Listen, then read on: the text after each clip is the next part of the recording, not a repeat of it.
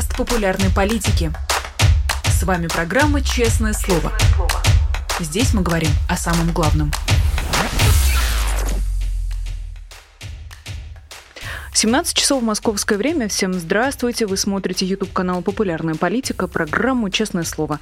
Меня зовут Нино Росебашвили, и я рада начать неделю честных слов с политологом Валерием Соловьем, который к нам присоединяется. Дорогие друзья, пишите ваши вопросы в чат, в суперчат. Пытайтесь до нас дописаться. Вопросов очень много. Валерий Дмитриевич, здравствуйте, и спасибо, что нашли для нас время. Здравствуйте, Нино, спасибо за приглашение. Здравствуйте, уважаемые зрители и слушатели. Президент Соединенных Штатов Джозеф Байден внезапно приехал в Киев. Как вам кажется, для кого, для чего? Можно ли сделать какие-то выводы из этого визита? Можно сделать очень важные выводы, потому что это чрезвычайно серьезный политико-символический жест. Он знаменует, что Соединенные Штаты окончательно, ну и в целом консолидированный Запад, который, конечно же, стоит за Соединенными Штатами, они сделали ставку на военно-политическое поражение России и на демонтаж режима Путина. Это прямой сигнал и Российской Федерации в целом, и персонально лидеру Российской Федерации Владимиру Путину. Ничего подобного за последний год, год так так называемой специальной военной операции, близко не наблюдалось. И тут вдруг мы видим Мюнхен, консолидированная позиция Запада и визит президента США в Киев. Все очень-очень ясно, все прозрачно, все наводит на для российского руководства самые печальные размышления. Нино? А как вам, как вам кажется, эта поддержка говорит ли нам что-то о том, как долго будет идти война? На Мюнхенской конференции Владимир Зеленский предположил, что в следующем году может быть уже поствоенная конференция, на что Шольц и Эммануэль Макрон сказали, что все-таки мир должен готовиться к долгой войне. Готовиться можно к долгой конфронтации, но, скорее всего, я склонен полагать, что в этом году решающие военные события произойдут, возможно, даже до лета. Это не означает, что не будет инерции, что не будет некой э, ситуации, когда э, исход уже предопределен, но продолжается вялотекущее столкновение, но, скорее всего, все решится и даже почти наверняка в этом году. На то есть не только сугубо военные факторы, есть внутриполитические факторы, связанные с Россией. Потому что вопреки утверждениям российского руководства, что Россия готовится к длительному противостоянию, она к нему на самом деле не готовится. В действительности это не так. И более того, она к нему не будет готова ни при каких обстоятельствах. Российская Федерация не в состоянии противостоять консолидированному Западу. Об этом прекрасно известно всем, кто хотя бы чуть-чуть этим интересуется, в том числе российскому руководству. Очень характерно, что двадцать четвёртого или двадцать пятого февраля прошлого года э, госпожа Набиуллина предоставила российскому президенту меморандум приблизительно этого содержания, которое сейчас вам произнес. Россия не сможет противостоять стать в экономическом отношении к консолидированному Западу. В Кремле об этом знают все. А, как вам кажется, речь идет о неспособности с военной точки зрения как-то противостоять? Или сюда идет и экономический потенциал, и политический потенциал? Это все в сумме, или мы говорим исключительно про военные действия? Неспособность противостоять — это, конечно, интегральный показатель, безусловно, и сугубо военно-технический, и экономический. Но вы знаете, почти половину, а может быть даже более, составляет морально-политический или э, психологический волевой фактор. Вот это у России отсутствует. Если российские военные считают, что Россия не может добиться успеха, если российские военные, включая высший комсостав, против того наступления, которое требует президент Путин, это более чем достаточно говорит о настроениях в российской военной и в целом силовой элите. И ну, это ключевой да. фактор. Вы не можете выиграть, если вы готовитесь к проигрышу. Это абсолютно исключено. А готовиться к проигрышу? Да. К, да готовиться к слышу. проигрышу, Валерий Дмитриевич? Да, да. Да, военные предложили президенту перейти в стратегическую оборону, они предлагали это ему неоднократно еще с осени.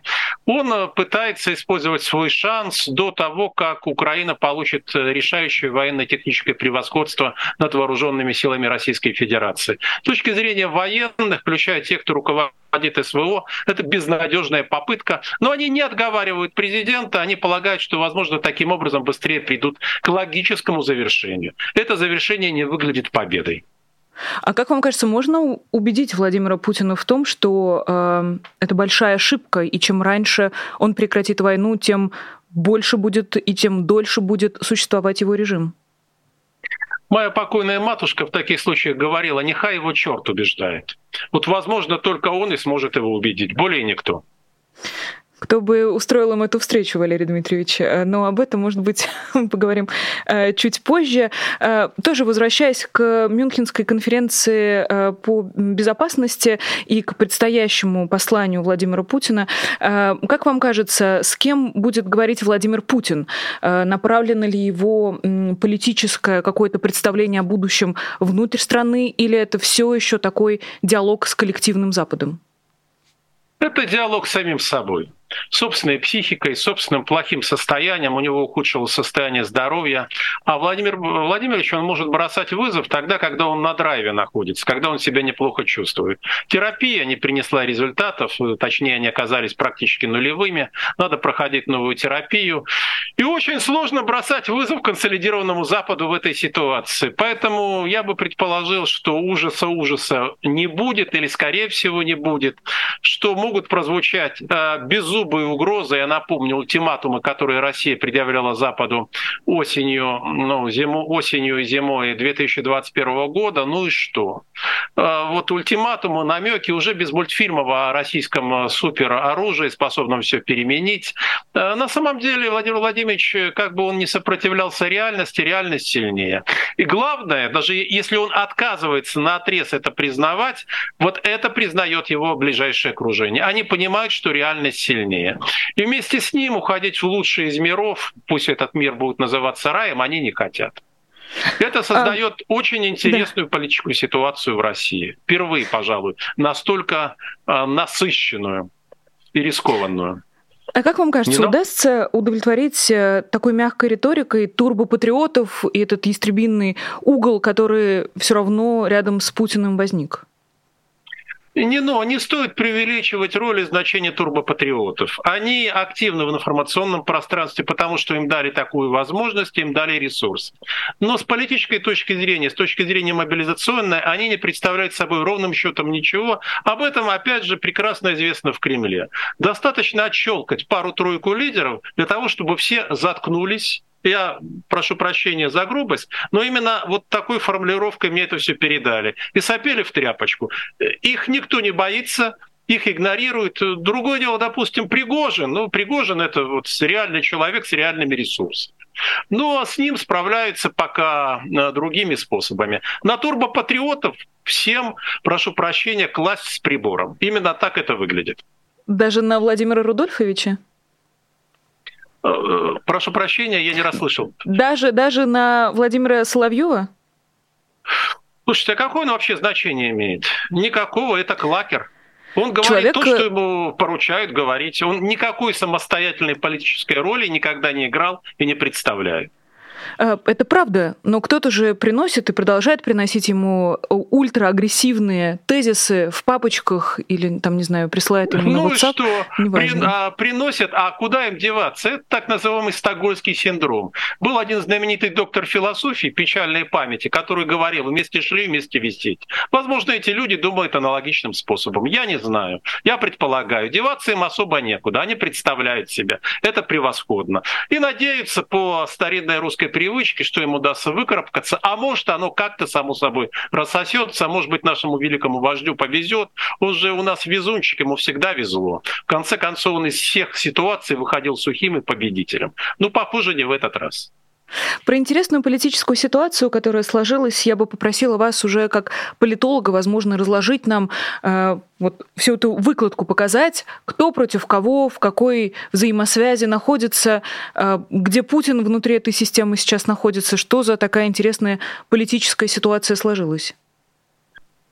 Хороший очень вопрос. Я думаю, что мы могли бы обсуждать его очень долго с переходом на персонали, но переход на персонали крайне рискован. Я бы сказал, что возникло новое качество политической ситуации, которого не было в России в двадцать первом веке, а может быть и большую часть двадцатого. Возник союз чекистов и военных. Вот это очень важно. Вот этот союз, мне кажется, сыграет решающую роль в том противостоянии, точнее, даже не в противостоянии, а в разрешении политической ситуации. Это первое. Второе. Как я сказал, вот этот союз, его участники, они хотели бы довести дело до логического завершения. Они совсем не против, если президент Путин окажется в ловушке и опростоволосится. Тогда им будет на кого списать. Но кто-то же должен за все ответить. Лучше всего для этой роли подходит верховный главнокомандующий, особенно если он окажется недееспособен потом. Значит, это второе обстоятельство. Третье. Надо обеспечить передачу и переход власти. Но обеспечить передачу и переход власти так, чтобы новая власть не была связана с поражением. К поражению они готовятся, я могу сказать. Лучшим результатом считают, если удастся сохранить ДНР и ЛНР. Возможно, в слегка расширенных границах. Ну и Крым. Это считается лучшим возможным результатом. О новых территориях, о сохранении вообще речь не идет. Но э, Запад настроен иначе, он настаивает на возвращении к границам декабря тысяча девятьсот девяносто первого года, и у него есть прекрасные шансы этой цели добиться.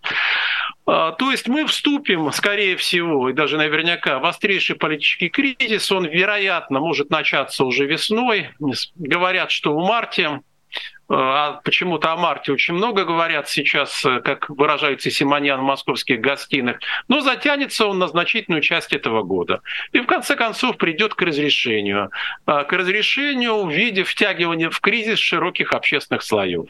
И вот это вот будет очень интересное, динамичное, многообещающее и крайне тревожная и даже откровенно ужасающая ситуация. У меня... Очень важную да. роль в этом кризисе могут сыграть и регулярные воинские формирования. Не турбопатриот, а вот ЧВК и, допустим, группы людей, оказавшихся на свободе за последние месяцы. У Нино? меня несколько уточняющих вопросов. Начнем с союза чекистов и военных. Неужели Путин это проглядел? Он это не проглядел, он, естественно, в курсе. Он довольно хорошо информирован. Он человек с очень неплохим чутьем. Хотя в некоторых случаях он пытается как бы проломить реальность, но это естественно для человека, который двадцать два года находится на вершине власти, которому никто не противоречил.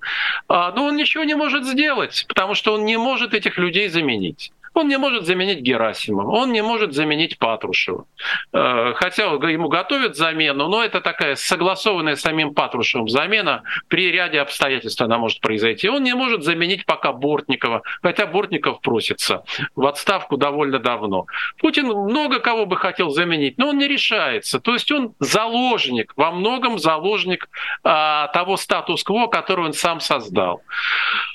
Поэтому его возможности значительны, но не безраздельно велики. Особенно сейчас, если он начнет осуществлять резкие кадровые перестановки, о которых он говорил в узком кругу, которые он якобы наметил, которые, возможно, начнутся в марте, это будет признано э, не как признак его силы, а как скорее признак его слабости и нестабильности ситуации, как начало турбулентности. Поэтому менять бы надо, но риск слишком велик. А сохранять тоже вроде да. невозможно. Вопрос. Да. Как это неким заменить Герасимова, когда целых три, а то и четыре месяца очень активничал Евгений Пригожин и был бы счастлив оказаться на этом месте. Всеми силами топтал, пинал всех из Министерства обороны, до кого мог дотянуться с непосредственным участием Рамзана Ахматовича. Почему не он, например? Но это все равно, как представить, что Михась бы оказался в роли министра иностранных дел, а Япончик в роли патриарха э, Русской Православной Церкви. Нет, это абсолютно исключено. И Герасимов, как бы к нему ни относиться, это самый талантливый и по-настоящему профессиональный из российских военачальников. Это правда. И, скажем, Путин полностью исковеркал диспозицию Герасимова, которая была намечена на двадцать четвёртое февраля, и отдал приказ вести специальную военную операцию по усмотрению верховного главнокомандующего, а не по тому плану, я бы сказал, довольно реалистичному, который разработал генерал Герасимов. Герасимова высоко ценят и в Генштабе, в военных кругах, и за границей тоже. Знают, что это один из немногих настоящих профессионалов а, с творческим мышлением и с, со стратегическим мышлением. Это автор, действительно автор концепции гибридной войны, который, в общем-то, новое слово в военной науке. Нино? Ну, с другой стороны, конечно, человек творческий. Придумать захват соседней страны за три дня, для этого нужен большой творческий потенциал. Хорошо, что ничего у него не получилось. Еще один уточняющий вопрос, Валерий Дмитриевич, тоже про союз чекистов и военных. Ведь если у этих людей есть надежда остаться, если не прямо там, где они сейчас находятся, то не очень далеко, чтобы и ресурсы были, и возможности были, то чего же они медлят? Почему не возникает... какая-нибудь табакерка, например. Ведь э, сейчас такая ситуация, что чем дольше эта ситуация сохраняется, тем больше издержки. Да, Нино, ну сначала небольшая поправка. Планы э, вторжения в соседнюю страну или операцию на самом деле впервые были разработаны еще в тысяча девятьсот девяносто пятом году, если мне память не изменяет. А с две тысячи четырнадцатого года они, естественно, лежали на столе практически постоянно, постоянно модифицировались. Что касается чекистов, военных и табакерки, знаете, все это упирается, как ни странно, в их очень любопытное групповое мировоззрение. Дело в том, что чекисты в России самые большие большие легалисты. Они хотели, чтобы все шло по закону. Они очень боятся фальстарта. То есть технически они могли бы осуществить то, что называют дворцовым переворотом. Именно они, больше никто. Ну, видимо, договорившись с Федеральной службой охраны, без нее это никак. Но в политическом смысле и в правовом они хотели бы, чтобы все было а по закону. Для них это очень важно. И могу вам сказать, это, знаете, очень интересно, они осуждают Путина за то, что тот изменил Конституцию в две тысячи двадцатом году. И много за что. Да, они его инструмент, но этот инструмент обладает собственной логикой, собственным сознанием и собственной памятью, в том числе и некоторым историко-культурным наследством. Поэтому они бы хотели, чтобы это был легитимный и легальный процесс передачи власти. Как они его обеспечат, это другое дело. Они сейчас рассчитывают, что это может произойти по доброй воле президента. Тем более президент им давал такие обещания. А рисковать... они не очень бы хотели, опять же, у них, э, они же живут воспоминаниями, и у них ключевое воспоминание — это то, что происходило с августа тысяча девятьсот девяносто первого года по декабрь того же года. Вы понимаете, да? Они не хотят гэ ка че пэ, они могли бы, но они не хотят.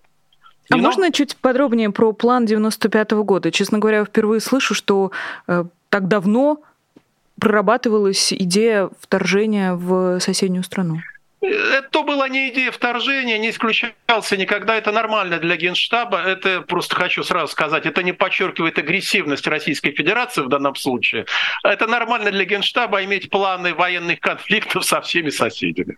Вот впервые даже не в девяносто пятом, еще в девяносто третьем году, насколько я знаю, был план разработан. А зачем? На случай а зачем военного конфликта Валерий с Украиной. А зачем он? А? А зачем он был нужен? Что это военные, они для этого существуют. Разрушать вещи, убивать людей и завоевывать соседей. Т- такого смысла предназначения вооруженных сил, Нино. Потому что везде есть Министерство обороны, нигде нет Министерства нападения. Но армии существуют не для того, чтобы обороняться обычно. Но По крайней мере, от... российские вооруженные силы не для этого да. существовали. Но так отличился только Владимир Путин, насколько я могу себе представить. Таких вопиющих конфликтов ну, за последние как минимум двадцать лет было не то чтобы очень много. Вы правы, Владимир Путин сломал табу, тем самым он показал, это, кстати, будет потом в свое время в неких более-менее относительно объективных аналитических выкладках поставлено как, ну, не в заслугу ему поставлено, как то, что человек показал, что военная сила, вооруженное насилие организованное по-прежнему остается инструментом политики и важным инструментом. И это означает, что вооруженное организованное насилие вернулось в мир, в том числе в европейский мир. Это очень интересный сдвиг для мира в целом. Но с точки зрения национальных интересов, с точки зрения, это в данном случае главное, интересов самого Владимира Владимировича, он совершил, знаете, вот помните знаменитая фраза, это хуже, чем преступление, это ошибка. Вот он совершил ошибку. Он мог бы царствовать лежа на боку. Ситуация была консолидирована, все было в порядке, но он совершил роковой шаг, который ведет его к концу. И ведет к концу его режим. В Мюнхене ведь было сказано, что речь идет о демонтаже путинского режима. Это ясно дали понять. Нино? Ну, взыграла не то чтобы в боку, но где-то рядом, это точно.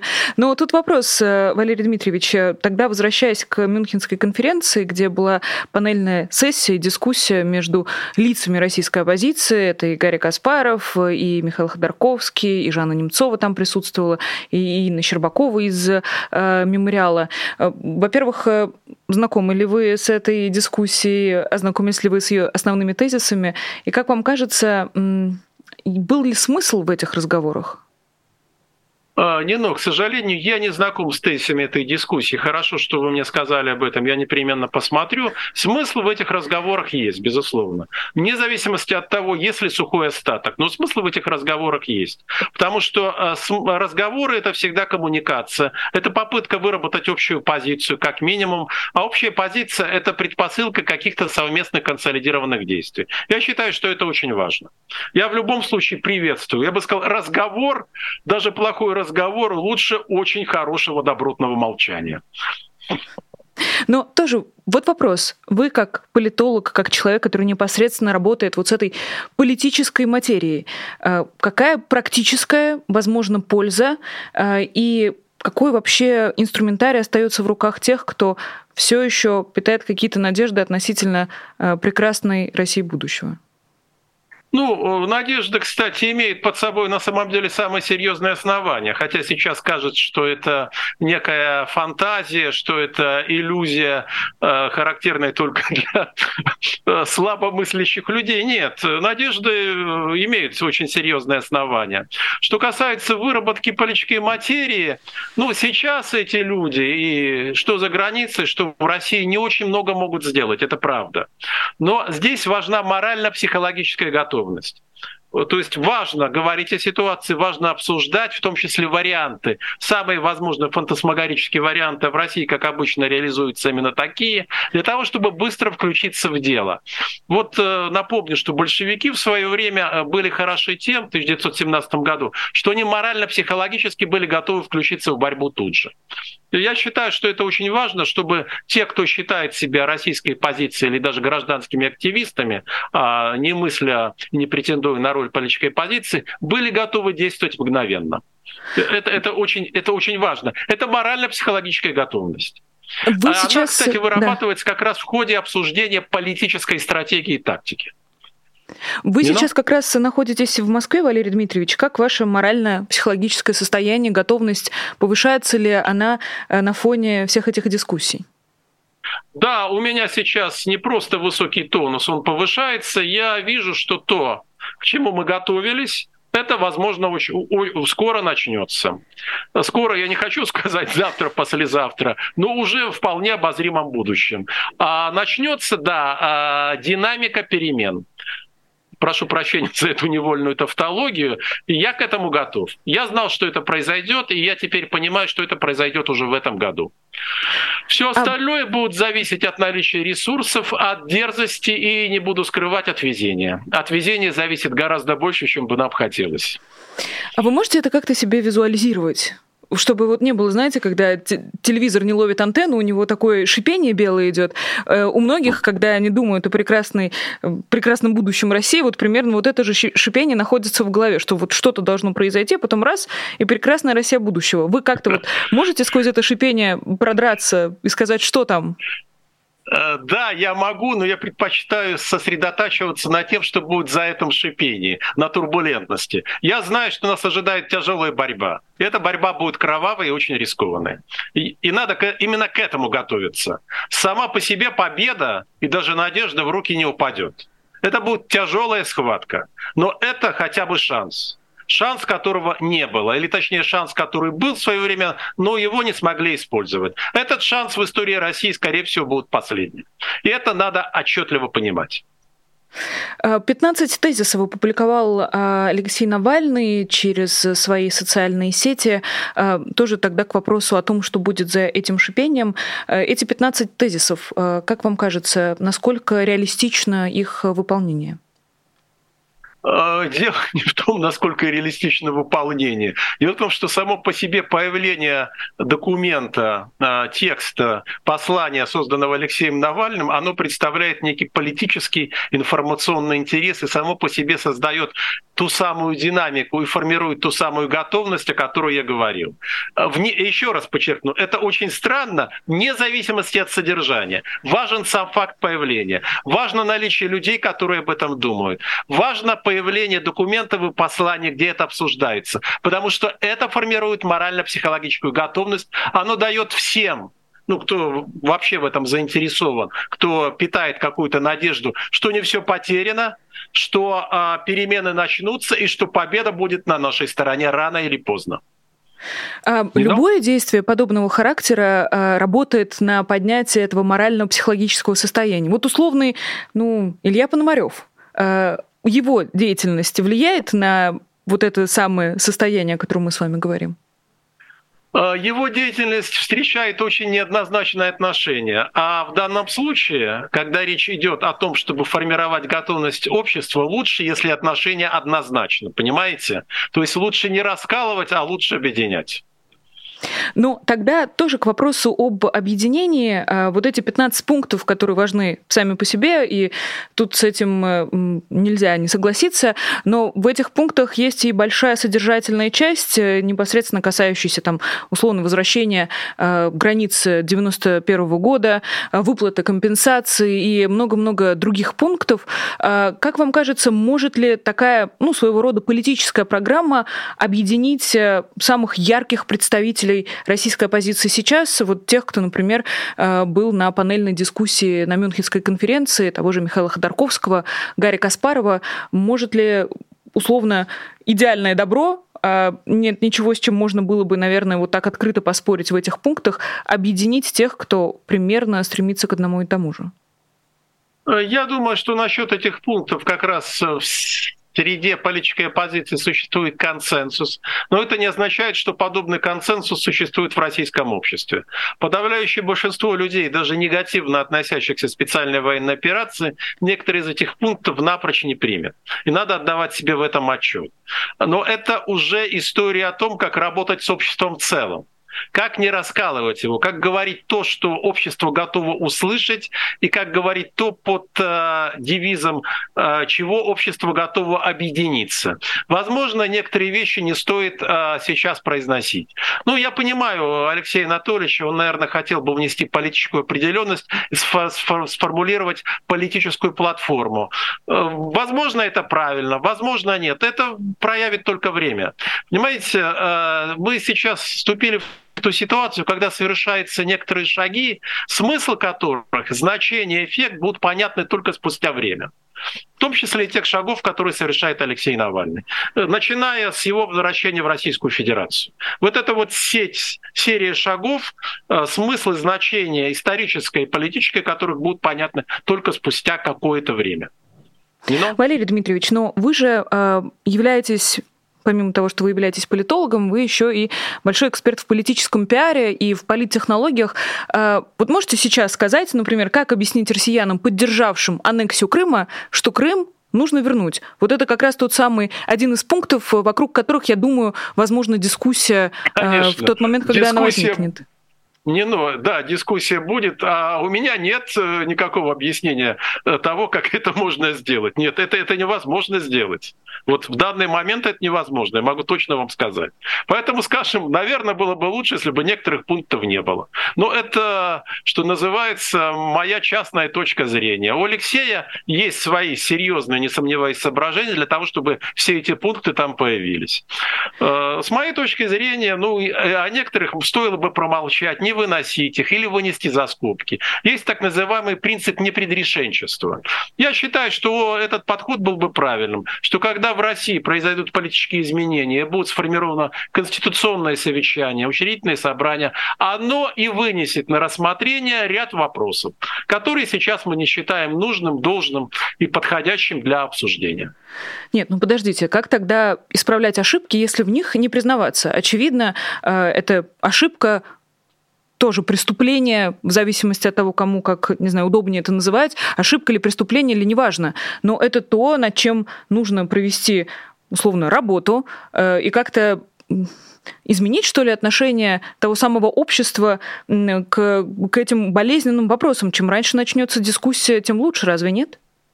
Нино, я не уверен, я объясню почему. Одно дело, когда вы пытаетесь провести работу над ошибками, будучи в положении такого же ученика, как другие. Вот Алексей Навальный, да, пусть это выдающийся, но это все равно ученик.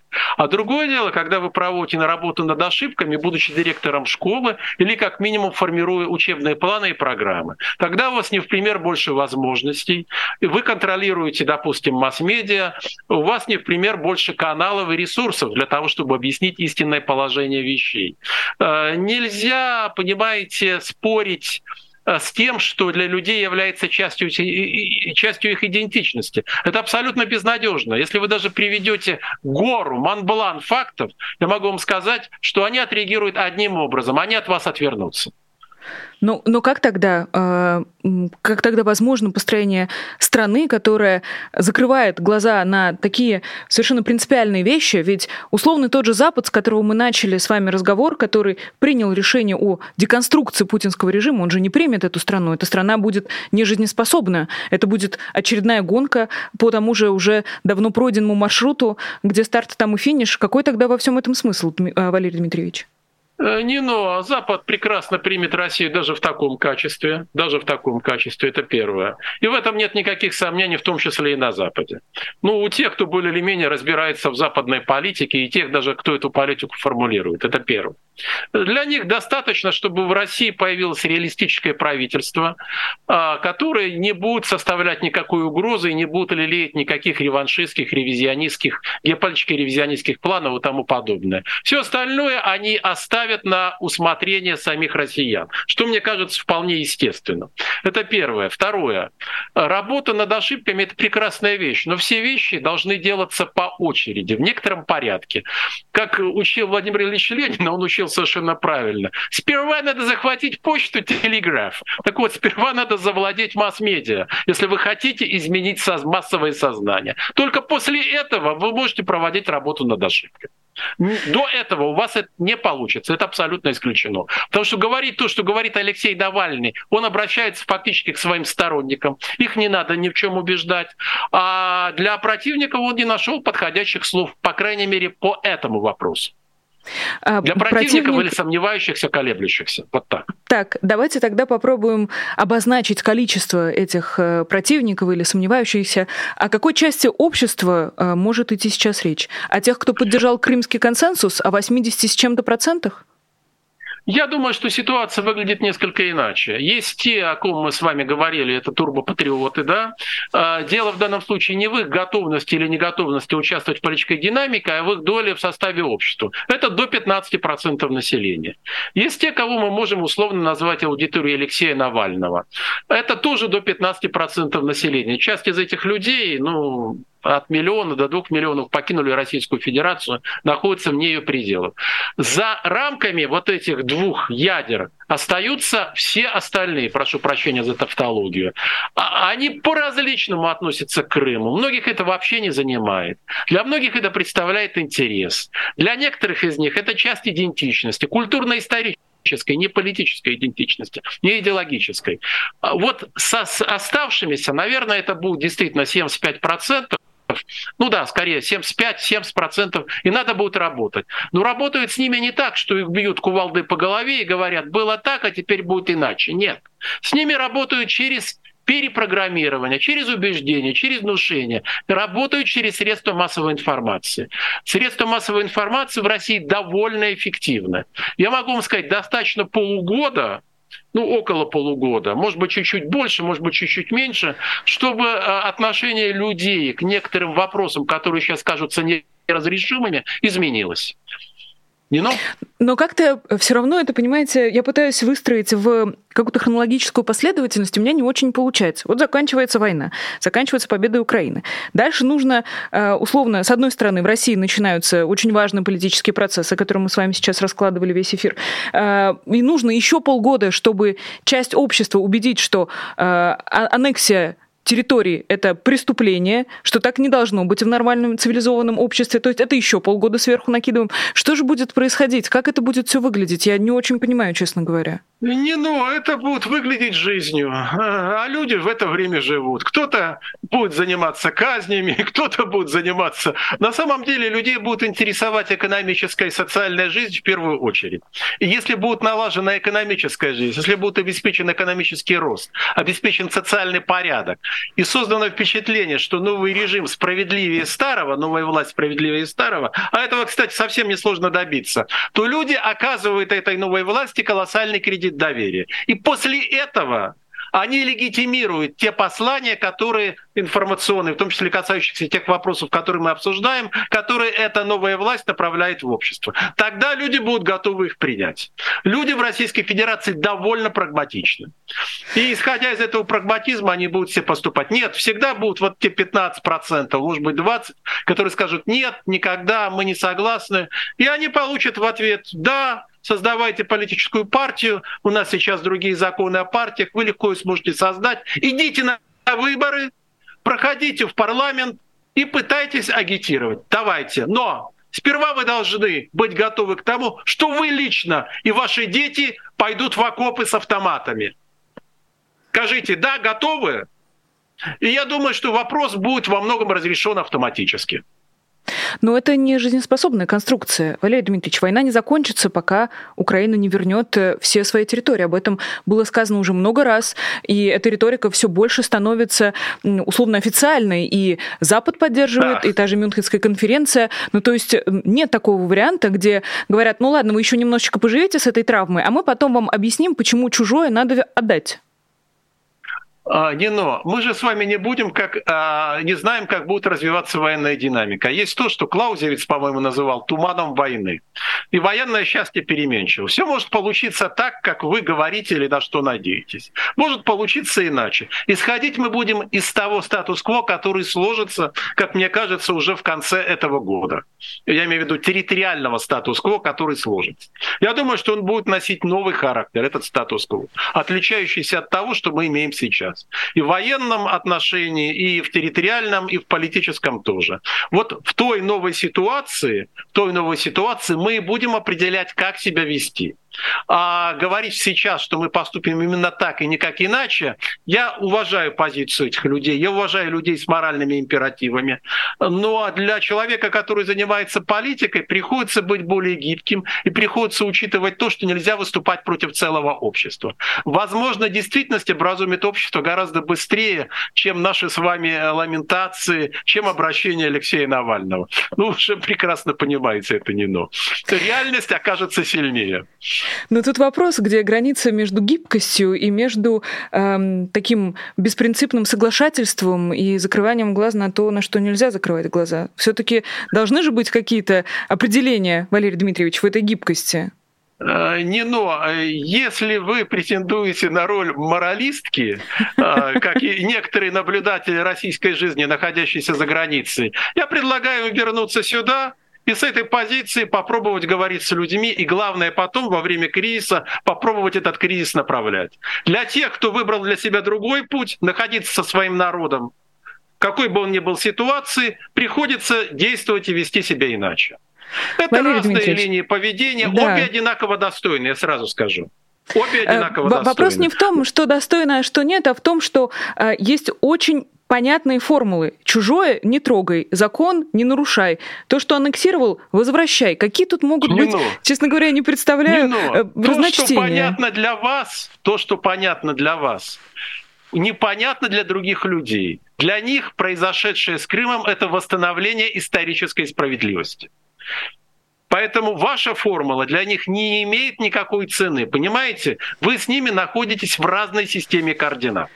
Просто это надо признать. Это не означает, что ваша система координат лучше или хуже их. Они разные. А проблема в том, что все мы будем в одной России. И с этими людьми, а их очень много, их большинство, надо будет как-то договариваться. Их же нельзя будет выселить, правда? То есть это не, не те пятнадцать процентов, о которых вы сказали? Да. Это не те пятнадцать процентов? Нет, это, это на самом деле с той или иной степенью радикализма, убежденности. Крымский консенсус существует, конечно же, он существует. Другое дело, что часть от него очень легко откажется, с моей точки зрения. Часть об этом легко забудет. Они в Крыму никогда не были, не рассчитывают побывать. Как сказал мне кто-то, ну я не настолько богат, чтобы отдыхать в Крыму или Сочи. Вы понимаете, да? Ну, ну для части людей это составляет интерес. Это часть их идентичности. И они отличаются своей системой координат. Вот с ними тоже надо как-то уметь работать. Как Ленин говорил, надо уметь работать в самых реакционных профсоюзах. Да уж, у нас не так много времени остается, но есть еще несколько новостей, которые я хотела бы с вами обсудить, Валерий Дмитриевич. Вот разговоры о важном теперь будут еще и для взрослых. Вы будете их смотреть, Валерий Дмитриевич? Нино, я провожу собственные разговоры о сверхважном. И мои разговоры гораздо интереснее, информативнее и полезнее. Я надеюсь, что у меня будет аудитории еще больше. На этом фоне, в сравнении с этими разговорами о важном. Я очень надеюсь, что будет какое-нибудь контрпрограммирование, например, на вашем YouTube-канале, Валерий Дмитриевич, в восемь тридцать шесть утра, как обещали, по Первому каналу будут идти разговоры о важном, а у вас какая-нибудь э, трансляция. Но э, вопрос, для кого это? Для чего это? Ну, это часть, конечно, системы политической социализации, уже по такому, я бы сказал, северокорейскому образцу без обиняков. Даже при советах, в общем, до этого идиотизма не доходили. Но вы понимаете, это обычно происходит с режимами, которые разрушаются. И они пытаются в своей мнимой идеологической ригидности и жесткости найти некие опоры. А на самом деле они разрушаются. Ну, это, это невозможно. Есть вещи, которые невозможно осуществить. Понимаете, нельзя повернуть некоторые процессы в вспять. И тот процесс, который проделала Россия, тоже вспять уже не обернешь. Ну, до поры до времени можно двигаться вперед с головой обернутой назад. Но все равно мы сейчас натолкнулись на стену, по большому счету. Ну да, к этой стене нас подвел Владимир Владимирович Путин. Но мы, в общем, не особо сопротивлялись, скажем честно. Ну или подавляющее большинство. И теперь нам придется вдоль этой стены двигаться, чтобы найти выход. Или разрушать ее. Ну, смотря какую метафору мы с вами будем использовать. А как вам Не кажется, нам? Есть какая-то концептуальная разница между разговорами о важном, там, условно, другими нарративами, которые насаждались через федеральное телевидение, и той пропагандой, которая работает на земле, устраивает концерты, устраивает какие-то выступления? Может ли это что-то поменять в сознании людей? Может ли это создать новый условный крымский консенсус или внедрить какую-нибудь мысль в умы тех, кто будет эти разговоры слушать? Я думаю, что намерение, конечно, было именно такое, оно таковым и остается. Это вот внедрить концепцию народной войны, внедрить концепцию народного единства, противостоящего Западу, внедрить идеологию осажденной крепости. С моей точки зрения, это не сработает. Слишком общество, даже то общество, которое мы критикуем, и сегодня мы с вами его обсуждали, оно слишком далеко ушло от тех советских условий. Уже в советское время, ну, на исходе советской эпохи, даже до Горбачева это было невозможно. Сейчас это невозможно и подавно. Люди могут слушать, могут кивать, но мы с вами знаем или догадываемся, скорее знаем, что настроены они совершенно иначе. И они это стряхнут с себя как морок. И более того, знаете, что самое будет удивительное? Когда мы с вами будем говорить, что «ну вы же голосовали за Путина, вы же поддерживали», у нас будет доказательство. Люди скажут, что мы их обманываем, что это фальсификация, что такого не было. Люди очень быстро, а в России особенно, пересмотрят свои собственные убеждения и взгляды. Удивительно быстро. И они пластичны, в этом отношении чрезвычайно пластичны. Нино? А концерт в Лужниках, который планируется после выступления Владимира Путина, может ли это тоже стать каким-нибудь политическим сигналом? Или это просто очередное пускание, пускание пыли в глаза? Я думаю, что это имитация общенародной поддержки. Еще раз скажу, вождь не в том состоянии, чтобы вызывать веру даже у самого себя, не говоря уже о том, чтобы вызывать энтузиазм у общества. А, а к чему тогда все эти формальности? Зачем тогда стадион? Зачем тогда Лужники? А это для пропаганды очень важно. Это же создает впечатление массовости, впечатление единства. Посмотрите. Это вот та самая пресловутая спираль молчания. Ну да, я против. Мы говорим с соседом, он тоже против. Но мы смотрим телевизор, а в телевизоре все за. Ну, наверное, телевизор — это и есть большинство. Вот очень простая логика, но она работающая, к сожалению, для всех нас. И пропаганда в этом смысле в России все еще остается эффективной. Но you know? Параллельно телевизору есть огромное количество телеграм-каналов. Я помню, с последнего такого концерта э, выяснилось, что даже звук э, накладывали для телевизионной картинки. Все эти приветствия, э, аплодисменты, крики «Ура!». Э, разве это не работает в противовес условной вот этой прилизанной картинке, которая будет всем показана завтра? Это работает только для тех, кто и до этого сомневался в этой картинке. Но дело в том, что в Телеграме господствуют, в Телеграм-каналах, в социальных сетях те же самые нарративы, что в пропаганде. Пропаганда и администрация президента прекрасно научились работать и в Телеграм-каналах, и в социальных сетях. Надо отдать им в этом отношении должное. То есть вы все равно попадаете в ту же самую эхокамеру. А те, кто был против, они и так против. Они этих самых Телеграм-каналов не смотрят, не читают. И в эти социальные сети не заходят, в эти паблики точнее. Ну тогда последний вопрос на сегодня. Как прорвать этот пузырь, Валерий Дмитриевич? Есть ли у вас какой-нибудь универсальный рецепт, простой советский, что-нибудь, что может помочь достучаться до тех, кто усядется на диван перед телевизором, чтобы послушать, в какой великой э, стране он сейчас живет? Нино, ну, к сожалению, мы с вами вряд ли кого-то переубедим, потому что смотрят нас, опять же, те люди, которых уже переубеждать не надо. Здесь только один способ. Вы должны получить доступ к СМИ. Ну, то есть, а сперва получить рычаг политической власти или все рычаги. Тогда вы очень быстро измените ситуацию и очень быстро измените содержание мозгов в прямом смысле слова. Ну что ж, ждем новых Марин Овсянниковых. Может быть, получится что-то. Спасибо большое. Валерий Соловей, политолог, гость программы «Честное слово». Большое спасибо всем, кто смотрел нас в прямом эфире. Напомню, поставить лайк, чтобы без лайка не ушли, дорогие друзья. Очень важно. Вот почти семнадцать, семнадцать тысяч человек, семнадцать с половиной. Не забудьте, пожалуйста, отметиться, что вы здесь были, что вы все это слушали. Написать комментарии. Ну и, возможно, у вас есть желание еще и стать патроном программы «Честное слово». Посмотрите на тех, кто это уже сделал. Сейчас появится бегущая строка, в которой вы увидите всех, кто решил поддержать именно нашу программу. Большое спасибо вам, дорогие друзья. Ваша помощь помогает нам планировать дальнейшую работу. И спасибо, что приходите. Не забывайте, пожалуйста, что завтра будет большой эфир на популярной политике. Будем обозревать в прямом эфире послание Владимира Путина. Будет и «Честное слово», где я с вами увижусь. Поэтому надеюсь на скорую встречу. Большое спасибо. Спасибо всем еще раз. Меня зовут Нино Росебашвили. Всего доброго и пока. Вы слушали подкаст «Популярные политики». Мы выходим на Apple Podcast, Google Podcast, Spotify и SoundCloud. А еще подписывайтесь на наш канал в YouTube.